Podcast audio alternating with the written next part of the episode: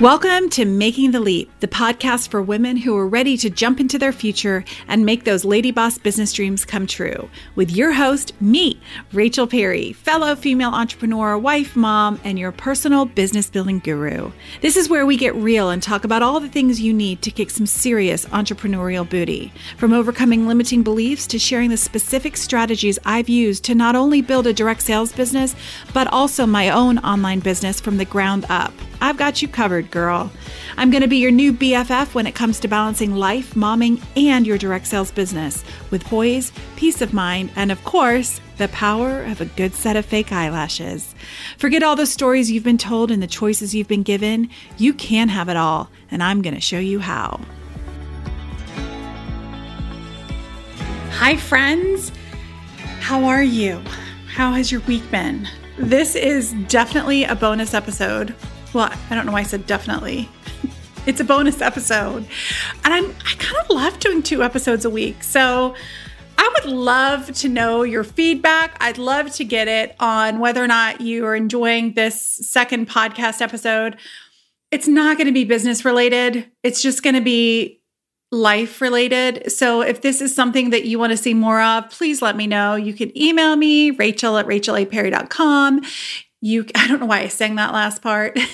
you can message me on Instagram. Listen, I would appreciate it. And for those of you who have been leaving me reviews, um thank you. They make my heart so happy. So happy. In fact, some of the times I read them and I'm like, wait, did they mean to, to leave that on my podcast? Obviously, they did. Um, so thank you. Thank you. Thank you. Thank you for that okay, here's what I wanted to talk about this week. What in the hell are we doing in the fall with our kids? Okay, that's what we're talking about this week. So I know that life is crazy and weird right now. It just is. It doesn't matter where you go, it's weird, right? And most of us, in fact, I think all of us, if we have kids, we were dealing with them this past spring doing online school. And so, with that came a lot of challenges that we didn't expect. So, today I just wanted to have a conversation, kind of give you my side of things, my side of things. Like, there are sides in this. Well, unfortunately, there are, but we're not getting political, don't worry. But I just kind of wanted to give you my what's going on in my life and what my husband and I chose for our kids and kind of, you know, just to let you know you're not alone because we are all in this together. So, why not have a conversation about it? So, here's what I would love I would love it if we were just hanging out on my deck. I don't have a deck anymore now that I moved, but my patio or my sunroom, and we're just sipping on wine or gin and tonics, and we're just having this conversation. So, um, get comfortable because this is just going to be a chill episode, and I'm just going to fill you in on what is going on in our life with the whole distance learning versus in person learning. And hopefully, you'll find some encouragement in it. I would love to hear from you to let me know what you guys have decided to do this fall or how you're surviving, or if you just want to be like, Rachel, I don't even know how I'm going to survive. Like, listen, let's commiserate together. You can email me at rachel at rachel a perry. So, okay, I have three kids. They are aged 14. Golly, I can't believe I have a 14 year old. 14, 12, and 9. Just to give you a little insight into my kids, you you may very well have heard the episode when I talked about working a business when you have, you know, and still advocating for your children if they require a little bit of extra help. My 14 year old is a boy and he has ADHD and anxiety. And my 12 and 9 year old girls both have very, very severe dyslexia. And the reason I say it's very severe is that with dyslexia, you can have it, it's a spectrum. Uh, and some struggle in some areas and others struggle in all areas. My kids have have like every area of weakness with when it comes to dyslexia my sweet little girls have and so they have to work extra hard in fact, we were having a conversation yesterday. We watched Percy Jackson, the movie, I think it's called The Lightning Thief. And Percy Jackson uh, has dyslexia. And we had a conversation about what it's like for Caroline, my 12 year old, to read. And, and we asked her if the, the letters move, and they don't. For her, they don't move, but she just sees different words. So my son was like, Oh, do you mean like instead of seeing their, you know, their T H E I R, you see T H E R E? And she said, No. If I see the word there, sometimes I see, if, if the word is there, I might see the word cat. There's no rhyme or reason as to why she sees that, except that her brain is just wired that way. So she has to literally work so hard to decode words because her brain doesn't, sometimes she doesn't even see the right word, the right letters. So it was just very eye opening for me. But anyway, so we had the option. So, so the girls, the kids, all three kids have you know, they need a little bit of extra attention in, in school. They all, the two girls, the girls have IEPs. My son has a 504. So he has accommodations for his anxiety and he has accommodations for his ADHD, but he does not have an IEP. And it's worked out really, really well for us. Like we have been very blessed. The girls both have very big IEPs, but they also see a private academic therapist as well, who basically is retraining their brain so that they can read. That is very expensive, let me tell you. I mean, I joke all the time with my husband. I'm like, listen, do you think that our kids can get scholarships for therapy? because we have academic therapy, we have counseling, we have speech therapy, we have occupational therapy. But um, anyway, I don't think there's such a thing. So we were given, we're in Fairfax County, and we were given the option of sending our kids back in the fall, either full time online or they could attend school in person two days a week and then work independently two days a week. So they're just going to be having four day weeks, I believe, both like for the year, or I, actually, I don't even know if it's for the year. I, I, there are so many questions. I have no idea. Well, we had to decide by July 12th or 15th or something and it had to be for the decision had to be made for the entire year. And there was very little information out there. Like it, this decision was so hard. And I had a friend say to me, You know, I don't understand why people were agonizing over this decision because ultimately the decision was made for them, which I'll get to in a minute. But you know what? It was really hard. It was hard because I you can't count on things. You can't count on the fact that everyone's going to start online. You can't count on that. We had to make a decision that was going to be for the whole year. And my husband and I went back and forth because here here are the things. Uh, my kids miss people they my son especially needs socialization he has executive functioning disorder which often comes with adhd he is learning how to socialize you know normally and i say normally in quotation marks but you know he needs that practice. He needs to learn how to socialize appropriately or you know be social appropriately. And so this time off of school since march is really affecting him. Now he still have friend, has friends that come over but he's he, he and thankfully he's very verbal and very communicative but he'll say things to me like mom today i'm feeling really lonely or today i'm just down for no reason and of course he's hormonal too but i'm so grateful that he does that because then i can say okay i know what's going to lift you up let's get you you know a social distance hangout or something so we decided to send him two days a week in person and i said to we we had this conversation with John Mark. We said, John Mark, you're gonna have to wear a mask all day long. You're gonna have to wear a mask all day long. Are you comfortable with that? Yes, I want to do that. I said the classrooms are going to be smaller. You're not going to be able to eat lunch in the lunchroom. It's going to look very different. This is not the school that you're used to. And he said, No, I definitely think that that's what I want to do because I just want to see people. And I said, Okay, listen, you're not going to ride the bus to school. I'm going to drive you every day that's something that I'm committed to doing because I just felt safer and he probably feels safer and as you know, whatever. Whatever you believe, whether or not you believe, you know, there are so many conspiracy theories out there about uh, COVID and all of that, but we are taking it seriously. We are social distancing, we are wearing masks, all of that. So that's what we decided for him. Now, the girls were tough because online school was extremely hard for my girls, especially Caroline, my 12 year old. She would get very overwhelmed, very anxious. She didn't understand at all what was being taught many times. It was very overwhelming to her. But on the other side of things, if I was to send her to school two days a week, Then the other two days are independent work, which Caroline and Emma really they need consistency. They need consistency and they need they need extra help. So we decided we were going to send them to school virtually for the year. And it was a really hard decision to make that for the year, that decision for the year.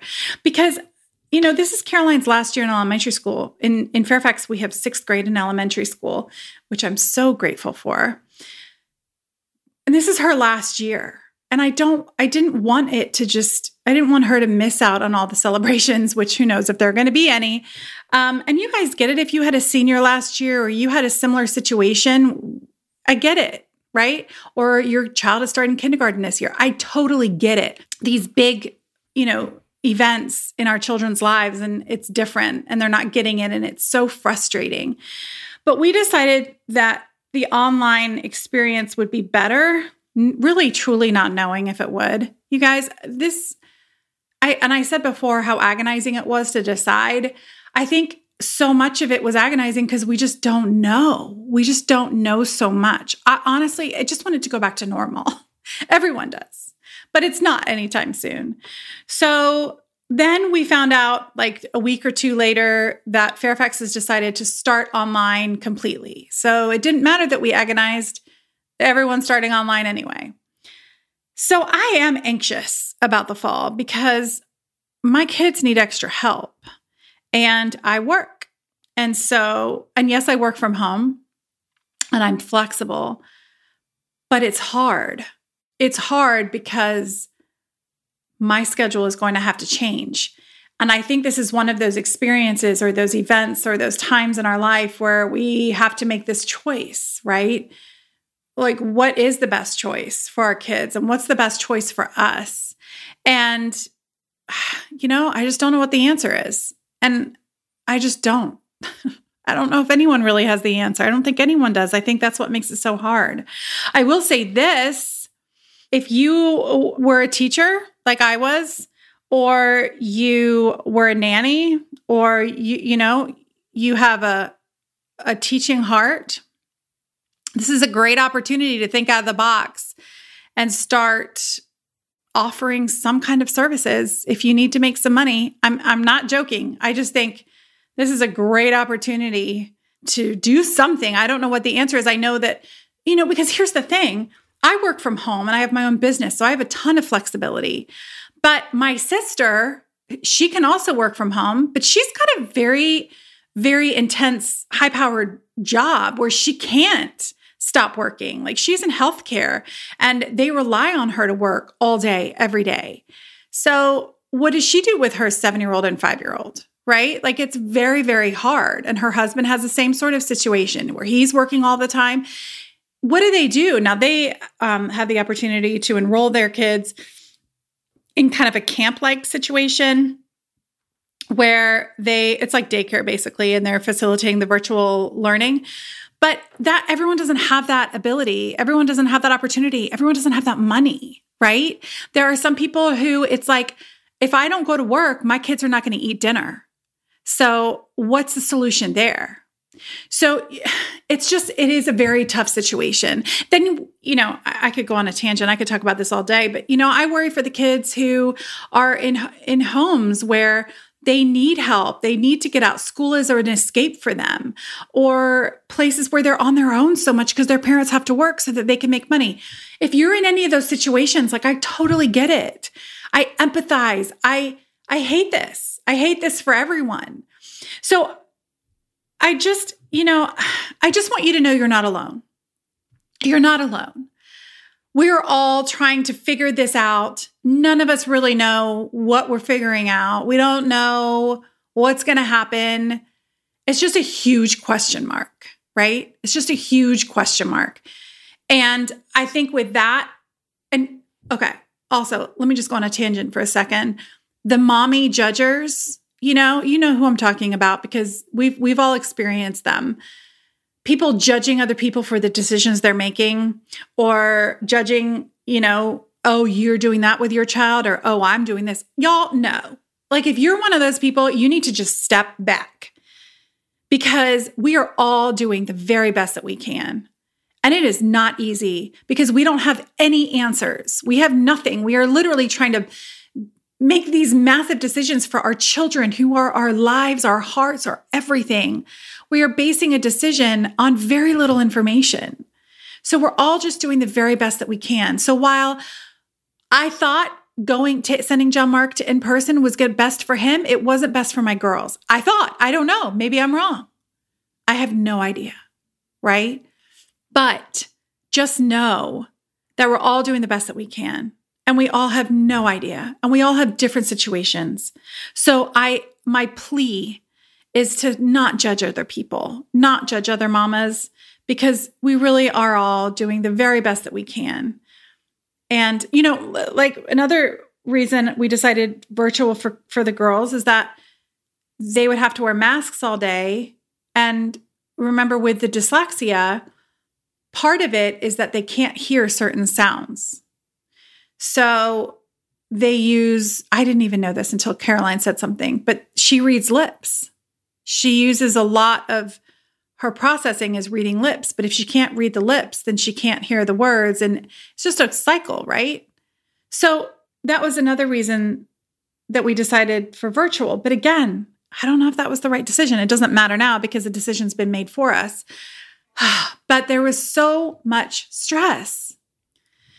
So I just, I guess I just, I want this episode to leave you feeling that you're not alone and that we're all figuring this out as it comes and and it's hard. And I'm here for you, sister, because I get it. And I just want you to know that you are doing a great job. You're doing a great job. And your kids are blessed to have you, whether it means that you're gone all day working because you got to make money, whether it be that, you know, you are quitting your job so you can stay home and you're having to make a major sacrifice. Whatever i don't whatever it is you're doing a great job. I'm having to re uh re sort of what's the word? Change my schedule because i need to be there to teach my kids which is frustrating because I'm not equipped. Yes, I was a teacher, but I'm I'm not equipped to teach two little girls who have severe dyslexia. But I'm going to have to do my best. And so we're all just doing the best that we can. Who knows what it's going to look like in the fall, but just know that you're not alone. You're not alone. You're doing the best that you can. And I truly believe, I truly believe in my heart of hearts that our children are going to be okay because they have us for mamas. You guys, take care, be encouraged, and just know that you, my friend, are not alone.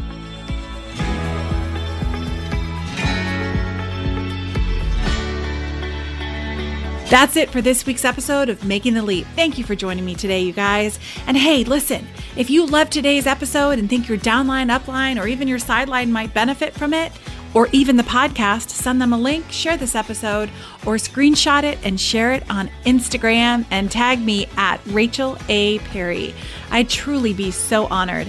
And hey, listen, if you haven't already, come and hang out with me over on the gram, where I share all kinds of craziness and free resources to help you make the leap both in business and in life. Because let's face it, life and business can be hard. So why not get all the help we can? Till next week, my friends.